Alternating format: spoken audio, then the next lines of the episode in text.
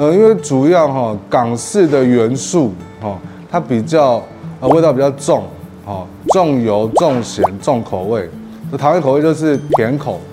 哦，所以我们就是我现在做的就是把台湾的风味把它跟港式的元素做结合，这样子。其实我一直都觉得口味这种东西很主观，就是每个人自己心里都有一碗属于自己的牛肉面。我只会说，哎，我尽量做出一点比较属于我自己的，属于姑妈咪牛肉面的牛肉面这样子。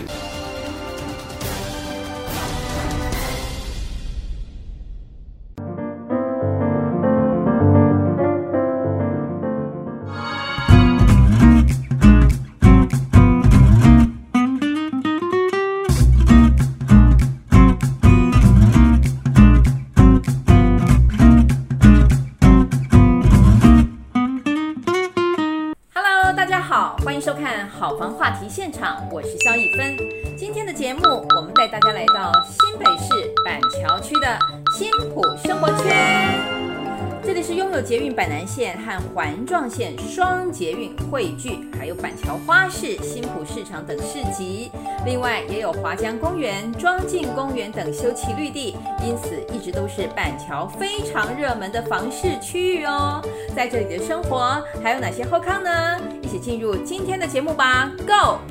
板桥的新埔生活圈，因为捷运开通很早，不管是在地的民众，或者是台北市工作的上班族，都喜欢居住在这个区域。再加上新埔跟府中或是新板特区比起来，商业气息没有这么浓厚，更吸引很多重视居家生活的刚性需求族群哦。现在我们就一起拜访当地的专家，来分析新埔生活圈的房市情况。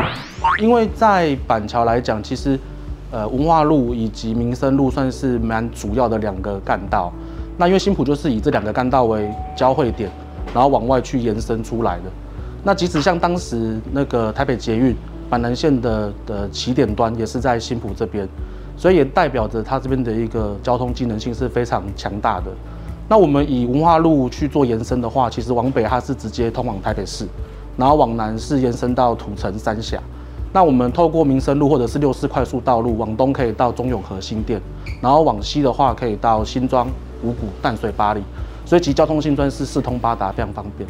一百零九年的时候，环状线的民生路站已经开通了，所以它其实是可以衔接往，它也是把新店、综合跟板桥以及新庄连接起来。那往新庄方向可以到新北产业园区，那去做机场捷运线的一个转乘。所以我觉得，对于在这边生活圈的一个呃住民来说的话，我觉得它的一个机能性又有往上一个升级的一个效果。在我们这商圈内，呃，住户的一个素质是非常多元化的。那像我们自己的服务客群里面也很多商务人士，那可能还很常会需要可能出国。那我觉得这个在机场线的一个加分效果来说，确实是蛮大的。以新埔来讲的话，它我的我觉得我们自己的客群啊，有分很几个类型啊。哦，第一可能是从台北市轻移民过来的。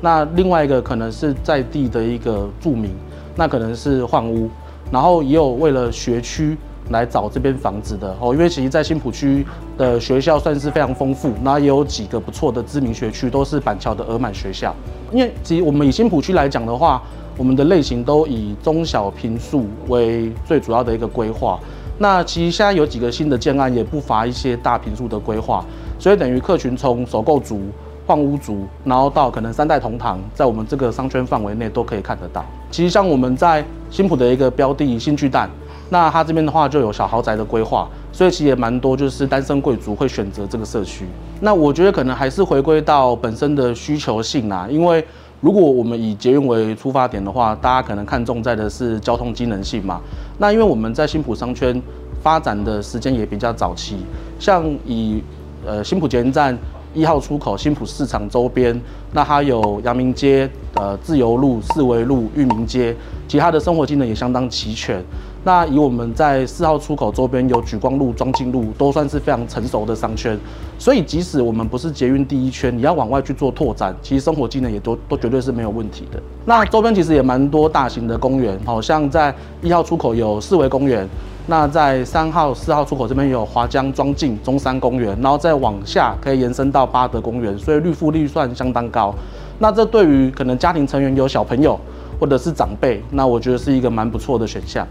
那我们往新庄、往大汉桥的方向去延伸，其实也可以到看得到水岸住宅，那以及它有河滨公园哦。那我觉得这也是现在年轻人或者是家庭休闲去处一个不错的选择。呃，应该说现在主要的集中发展区域还是在捷运站周边。那前面也有提到，像新埔区发展的比较早，所以还是很多老商圈嘛，很多老公寓。那其实，在我们周边也蛮多都更案，算如火如荼的在进行当中。像我们店商圈附近，在县民大道三段六十三巷，然后在万板路上，以及包含在新浦捷运站三号出口民生路二段二三四巷，也蛮多都更案正在进行当中。那我相信未来也是一番不一样的风貌。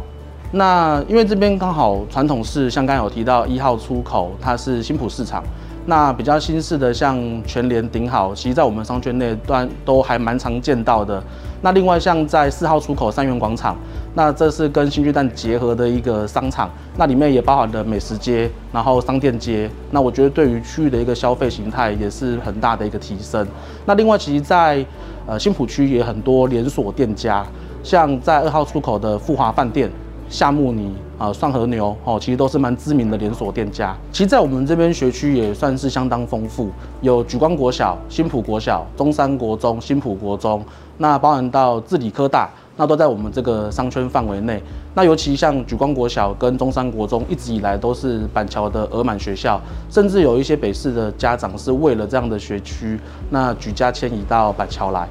因为如果我们跟台北市相较起来，台北市可能比较精华地段在中正、大安、信义，可是新埔可能只需要二分之一甚至三分之一的价格，你就可以购入你想要的房子，所以 CP 值是相当高的。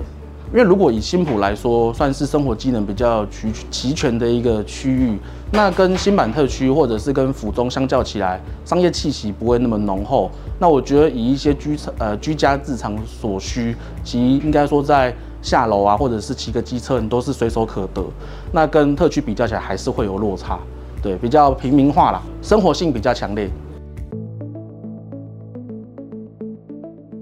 新北市板桥区从地理位置来说，位于台北盆地的西南侧，西北方是新庄区，西南方是树林区，南方是土城区，东南方是中和区和永和区，东边隔着新店溪和台北市万华区相望。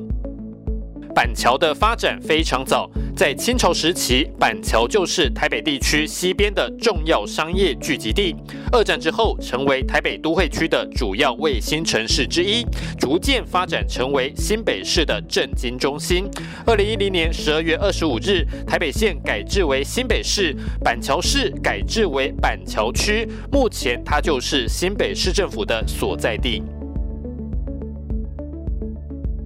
板桥区内的人口超过五十五万人，是目前新北市人口最多的行政区，也是全国所有乡镇市区当中人口最多的行政区。近期因为轨道经济积极发展。板桥车站成为台铁、高铁、捷运板南线、捷运环状线四铁汇聚的交通枢纽。其中，捷运板南线在板桥区设有五站，包括江子翠站、新埔站、板桥站、府中站，还有亚东医院站，能够和台北市的主要精华区直接串联。另外，捷运环状线第一阶段，也就是西环段，也是以板桥为中心，并且设置了板新站、板桥站、新浦民生站等三个捷运站。公路方面，板桥有四座东西向桥梁，包括华江桥、万板桥、华翠桥、光复桥，直通台北市；南北向则有新北环快、台六十四线，还有台六十五线等三大快速道路贯穿板桥市区，并且连接国道一号还有国道三号，这都凸显了板桥的交通优势，也提升了板桥区域整体的房市和商业发展。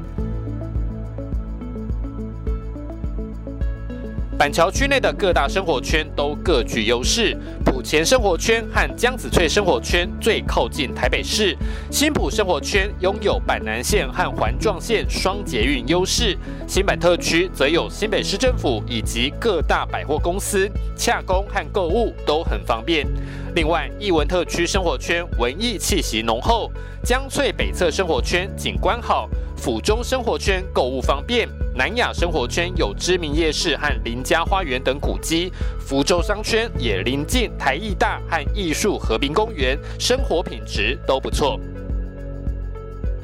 板桥的医疗机能也是非常完善。重要的医疗机构包括亚东医院、新北联医板桥院区，各种机能汇聚，也让板桥长期以来都是新北市非常适宜居住的优质环境。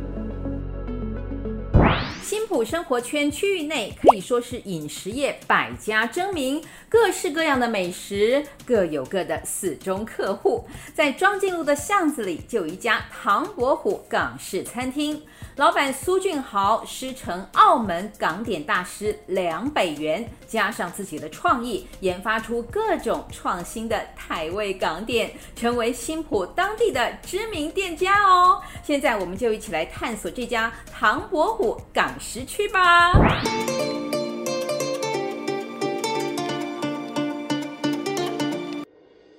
我开这间餐厅呢，唐伯虎呢，因为。唐伯虎这个名字呢，大家比较好记，哦，比较有记忆点。对，那基本上我们主要是港式的糖水，哦，甜品。那一开始是想要做这种比较呃清爽的那种店家。那因为后面呃客群需求越多，所以我们才增加港式饮茶，然后一些港式料理这样子。大家比较期待就是炒饭面啊、干炒牛河这一些。那因为我们这边是居家的哦住宅区。就比较不适合这么多的油烟，所以我们把炸的东西全部都拉掉，我们主要就是蒸的跟煎的，还有烤箱类这样子。哦，这个这个比较特别的地方就是说，因为我们不能炸哦，比方说芝麻球，就是大家很喜欢吃的芝麻球，大家都想都用炸的，可是我们的芝麻球把它改名变成豆沙软饼，就是把芝麻球先蒸熟之后把它压扁下去用煎的，效果一样，而且呃热量少一半。呃，因为主要哈港式的元素哈，它比较呃味道比较重哦，重油、重咸、重口味。那我们只能怎么样呢？把它融合台湾的口味，台湾口味就是甜口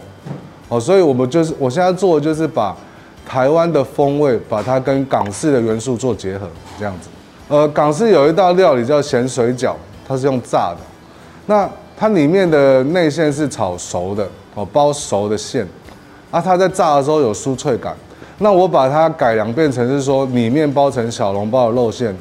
然后外面是用糯米皮，一样把它蒸熟了之后下去用煎的，也蛮特别的哦。我们等一下会示范呢，销魂猪扒，我们台湾一般吃的就是排骨，那我们猪扒就是用煎的，哦，所以我们的东西的热量都会少一半，然后都会比较健康。那等一下还有我们自己做菠萝油。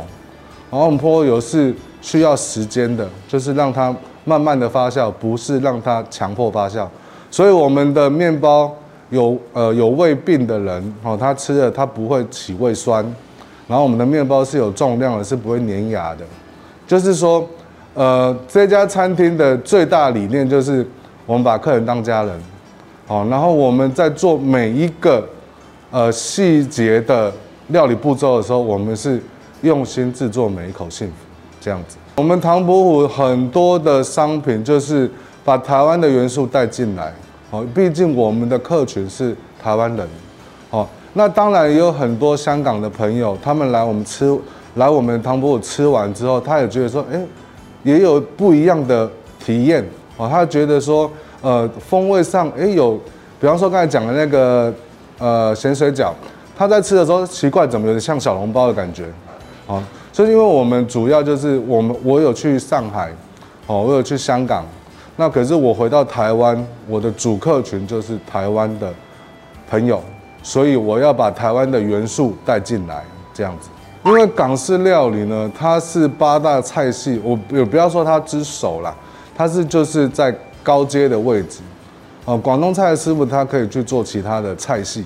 那其他的菜系未必能够来做港式的料理。那港式还有就是说，我们 说现实面一点，就是港式的学徒薪水就比其他菜系高。那我那时候就小时候就是对料理有兴趣，那就因缘际会，然后就进到饭店跟着香港的师傅做。哦，所以我有跟到老一辈的师傅。现在的小朋友比较可惜是，他们就是没有看到以前的东西，哦，有断层，其实各行各业都在断层，哦，这是比较可惜的地方。所以我在这边开这家店，就是希望把味道传承下去，然后又有一些创新的东西。我们这边招牌的糖水呢，就是豆花，哦，豆腐花，哦，港式的豆腐花跟我们台式的豆花不一样的地方是，豆腐花呢，它就是没有什么糖，没有没有什么糖水，好，那我们台式就是。一大包的糖水，里面就几片豆花，然后加其他东西。其实港式它比较纯粹，它就是让你吃非常浓郁的豆浆去制作的豆花，所以它的口感，它热的时候是非常的滑，冷的时候吃是豆香非常的浓郁。那还有我们的龟苓膏哦，龟苓膏比较特别，就是说，呃，我们是真的用有放金钱龟的龟板，所以外面说素的可以吃的龟苓膏是。是是假的，哦，真的龟苓膏素的是不能吃，因为有龟板。那我们还会搭配季节，比方说芒果的时候就有杨枝金露，哦，那还有我们台湾的大甲芋头、芋头西米露，哦，这些，因为我们都是原汁原味啦。像芝麻糊，我们的芝麻是自己炒、自己磨；杏仁露自己磨杏仁浆，自己煮杏仁这样子。未来会在让更多的台湾元素，哈，进到港式的。点心里面，因为我是点心出身的，哦，点心就是小巧精致。那我觉得说，呃，要上得了台面，哦，就是要精致。那点心呢，跟大菜又不太一样。大菜就是你把配头都准备好，大锅炒一炒，哦，那个护气炒一炒，调味料放下去结合起来，这是火候上面。可是照片上面你看不到那个味道。那点心它比较特别，就是说，呃，港式点心它没有模具可以用，好，所以你每一颗都是你包出来的，所以它的难度当然会比较高。点心就是让它精致，好，小巧精致，然后加入我们台湾的元素，哦，这是目前比较少看到的，哦，因为。大家都说原汁原味，原原汁原味。可是，在台湾你没有办法做得太原汁原味，因为一定要配合地方上的口味，这样子。因为我的师母师傅呢是澳门的师傅，那澳门的港点师傅呢，他们基本上都是在酒店里面，就是赌场里面，就是高级的呃饭店，所以他们做的东西就会更要求哦。那很特别的一个地方就是澳门的口味跟台湾雷同哦，因为它也是有点带甜。那香港就比较咸，比较重味道。那潮州就是又甜又咸这样子。其实我最第一个在地化，第二个口味上，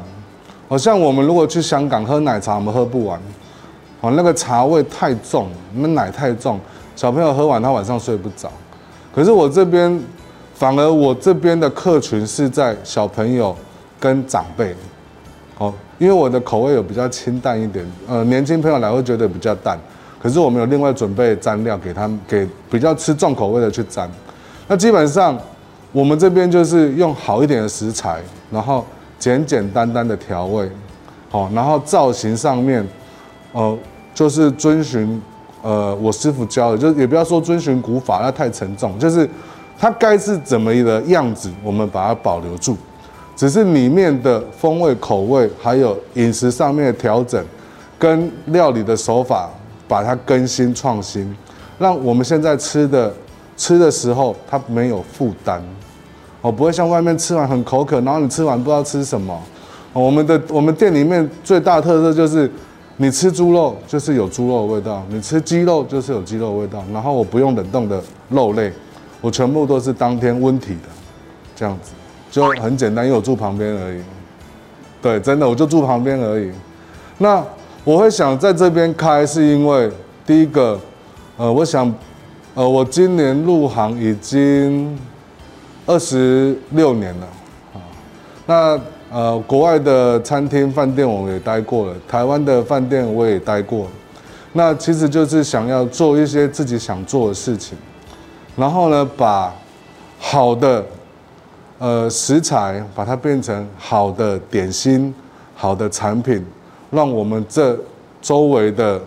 啊这些里民好朋友对，就是说去外面燕子回来了，哦，我们回来这边就是呃让自己家人也都可以在这边吃饭。其实开这间餐厅是为了女儿开的，哦，因为我说真的，食安问题其实大家很知道，也很清楚。那现在因为食材所有的上涨，哦，所以这种良心店家其实也是很辛苦啦。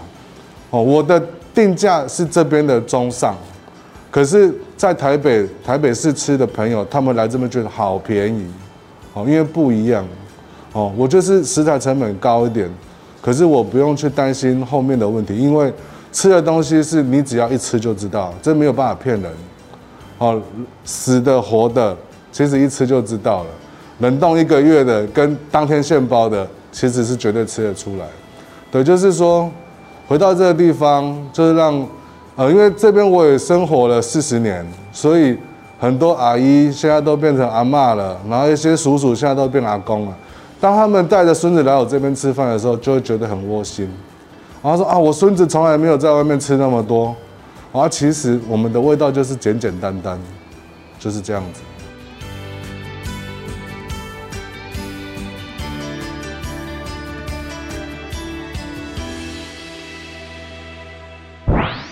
生活圈的太阳市场里有一家无名牛肉面，开店超过四十年，是当地的知名美食。去年九月，由家族的新一代接棒，改名为“姑妈咪牛肉面”，研发出不少新口味，诉求传统和创新的融合。现在，我们就一起来看看这家“姑妈咪牛肉面”吧。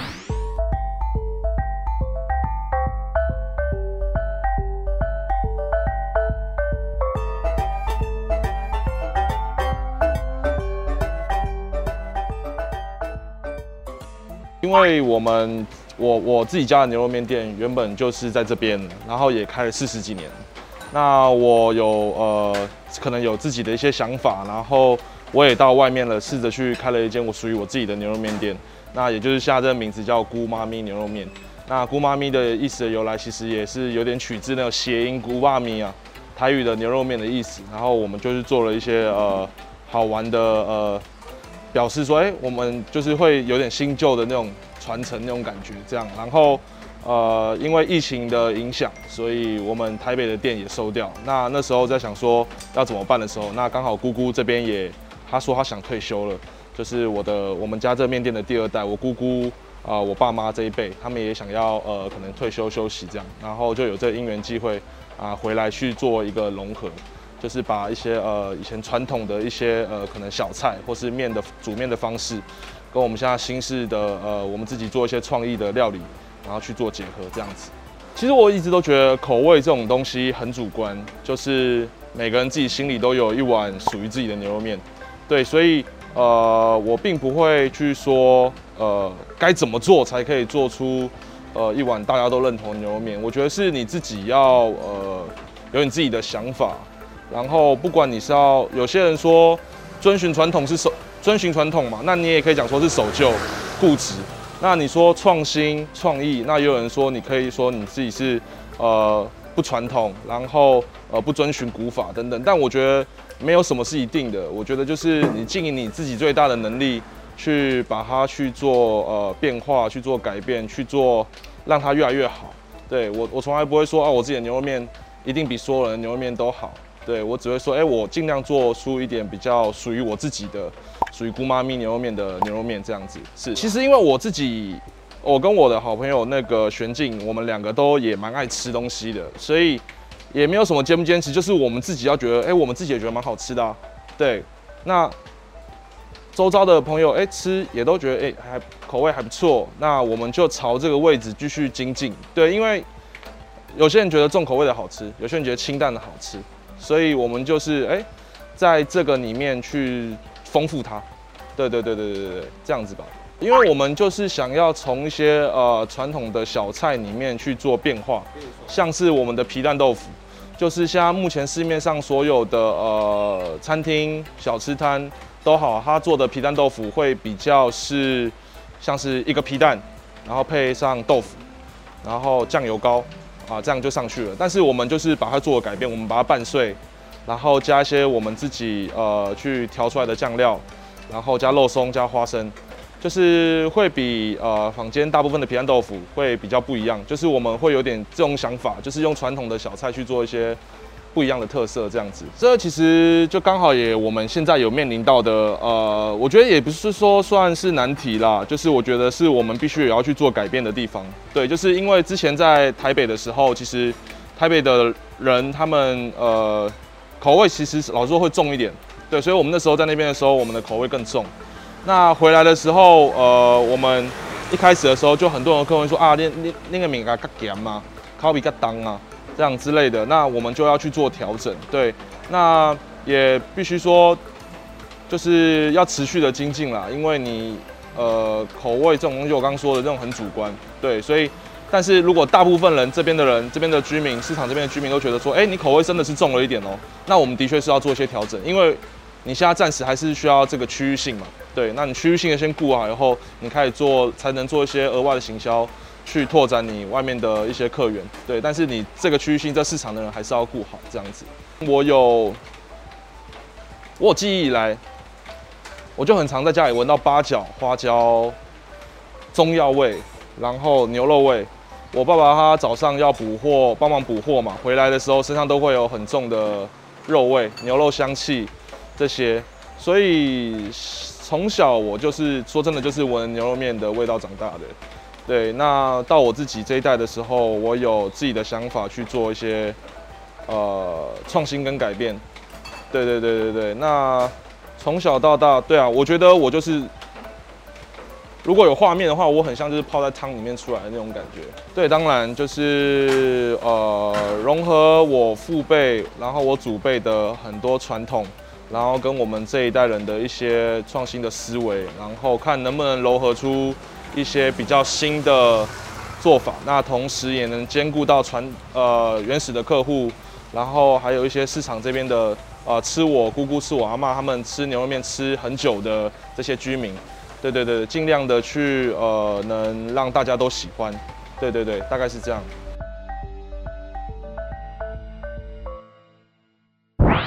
生活圈发展历史很早，有很多银发族居民。在地的皮前里里长苏从贵长期在地服务，不仅在里内的皮前第一活动中心规划资源回收中心、瑜伽教室，还有桌球场地，甚至还成立桌球协会，深获里民肯定哦。去年他也荣获特优里长。现在我们就来听听里长怎么说吧。这个是皮前第一活动中心哦，这个当初是这一条。县民大道是一个那个纵贯线的铁路，那因为铁路地下化以后，现在目前我们站的地方，那个下面就是高铁跟台铁。那规当初要规划到地下的时候，哎，因为那个铁路局哦，他们在这个地方哦，啊，规划这个活动中心哦，是回馈给这些里民来使用。那目前的承租状况是在区公所。租借，然后有埤前里来管理这样。我这个地方啊，可以供应很多的新北市的这些市民哦，都可以来这边承承租。像那个瑜伽瑜伽术啦，哈，还有韵律舞啦、排舞啦，还有桌球啦，还有萨克斯风的那个训练，他们都会来这边租借。那甚至还有一些办宴会的场的场所，有桌球是我成立的，我成立桌球那个协会，来供给这些啊里民和他们来使用啊。因为有很多啊里民来跟我协调以后说，这种运动哦是哎很普及的地的地方，但但是有的找不到地方啊，哎就给大家来运动。资源回收是我我们皮前里的资源回收站。那经过环保局认证许可，我们才设置在这个停车场旁边。运作是每个礼拜四哈的上午九点到下午的一点哦，由供各个地方的那个百姓市民来这边做那个资源回收的地方。这样，我们有分类，分类像竹类啦、铁类啦，还有那个一些一些那个外面不收的那个，像我们的饮饮料杯啦，还有便当盒啦，哦，这一些他们都我们这边都有收哈，还有玻璃瓶啦，干嘛我们都会收回来，哦，就由我们的义工哦，啊，领长啦，义工，大家彼此哦，啊，义弄个义务的来这个地方实施。这个是去年度的那个特优里长在市政府颁颁奖。那个颁奖哦，那个是去年度的，因为今年度是要还没有还没有还没有这个特优旅长的时间还没有排下来哈，那是刚好是公守啊，说看我的表现，把那个提报为那个那个特优旅长。我这个也没有什么，应该旅长就是一个服务嘛，旅长也没有办法实行公权力，只是一个服务的。那个项目还有那个地方啦，那个清洁啦、卫生啦、哈环保这一类的哈，还有那个美化里里面的那个环境哦，这样子哦，刚好得到上面的那个允许特特别颁奖这样。这个我一百零四年也得过一个绩绩优里长，啊，今年呃去年一百一十年度就得到特优里长。啊、还有去年的那个环境认证哦，是五星奖，得到五星奖这样。第一个就是要亲民了，好啊，还有什么事情的话，能够服务我们，尽量能够去做到我们的里民的满意了。哦，那个我是觉得里长哦要个 good 的啦，哦要个 good 的点。这个地方也有一个关怀据点哦。就是提供六十五岁的老人啊，像我们开的课啦，来学学习手机的使用。有的年纪那个长者不会用手机，那我们就叫一些年轻的能够义务的来为大家来帮忙大家，来认识这个手机的应用。那还有一个礼拜五的一个那个识字课程，哦，那个老年人哦来这边上一些识字的课程哦。啊，由那个社会局来督来来督促我们这样子，反正讲一些比较有关于现在目前的社会上一些老人化哦，都产生有很多的问题哦，所以说我们像些预防那个识字的课程这样，没有什么啦，该做的就要做，好，花一者甘愿受。我是九十五年嘛，九十五年哎到现在已经十六年了。因为我以前是在台北市政府警察局服务啊，我我在警察局服务退那个退休以后啊，刚好有里民说我可以担任这个里长，所以说他们推荐我起来啊参加九十五年度的选举，那得到里面的赞同，我们就在我尽量能够为大家来服务这样子。目前是第四届，第四届。今年度应该要进入第五届，啊，希望大家能够帮忙这样子。因为皮田里是属于一个老旧的那个社区了，那因为政府推广这个围绕那个都更，目前里里面有两个已经那个组合完毕哈，现在都在动工之中，那个是响应政府的那个围绕建筑，这个地方。这个地方来讲哦，从光复桥说起，光复桥以前叫昭和桥，那昭和桥那个是当初那个板桥的一个对外一个通道啊。那像我们这边有一个县民大道三段九十三巷这一条这条路哦，叫做以前的保甲路，宝甲路就是直接哦运送茶叶啦，还有那个煤炭那个从木栅那边延延延伸过来的。哎，这个是以前一个比较古老的一个一个街道了。那现在因为那个社会上啊，哦繁荣起来了，变成就变成一个小乡镇。那我们如果用走路的话，差不多十分钟到十五分钟就可以到达火车站。所以我们这个站它的边缘哦，而且都是老旧的那个社区哦，我们就尽量能够推广哦，能够是否在这个五十年的房子啊，是不是可以把它啊那个重新规划哦，能够。把这个地方的那个建设能够多少哈，能够完成这样子。哎，目前是本已经有两处了，两处在都更了哈。就是因为有捷运直接到新埔新埔站来，那在新埔站这边哦，我们这个地方